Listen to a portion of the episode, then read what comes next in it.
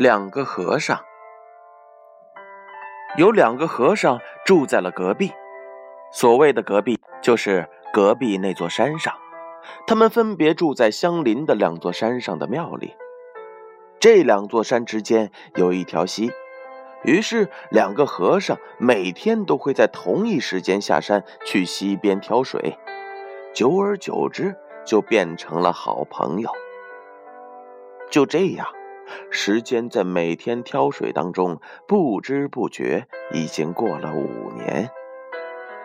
突然有一天，左边这座山上的和尚没有下山挑水了，右边那座山上的和尚心想：他大概是睡过头了，便不以为然。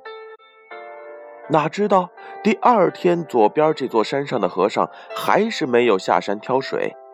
第三天也是一样，过了一个星期，还是一样，直到过了一个月，右边那座山上的和尚终于受不了了。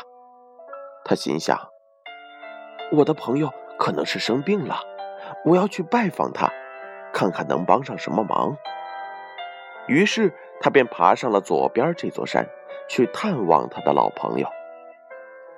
等到他到了左边这座山上的庙里，看到他的老朋友之后，大吃一惊，因为他的老友正在庙前打太极，一点儿也不像一个月没水喝的人。他很好奇地问：“你已经一个月没有下山挑水了，难道你可以不用喝水吗？”左边这座山上的和尚说：“来来来。”我带你去看一看。于是，他带着右边那座山上的和尚走到了庙的后院，指着一口井说：“这五年来啊，我每天做完功课都会抽空挖口井，即使有时忙，能挖多少我就挖多少。如今终于让我挖出井水来了，我就不用再下山去挑水了，我可以有更多的时间。”练我喜欢的太极拳了。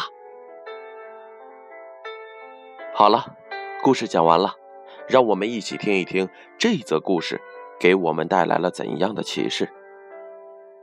我们往往容易按照自己的惯性去做某事，而没有想到这该用什么样的方法才是合理的。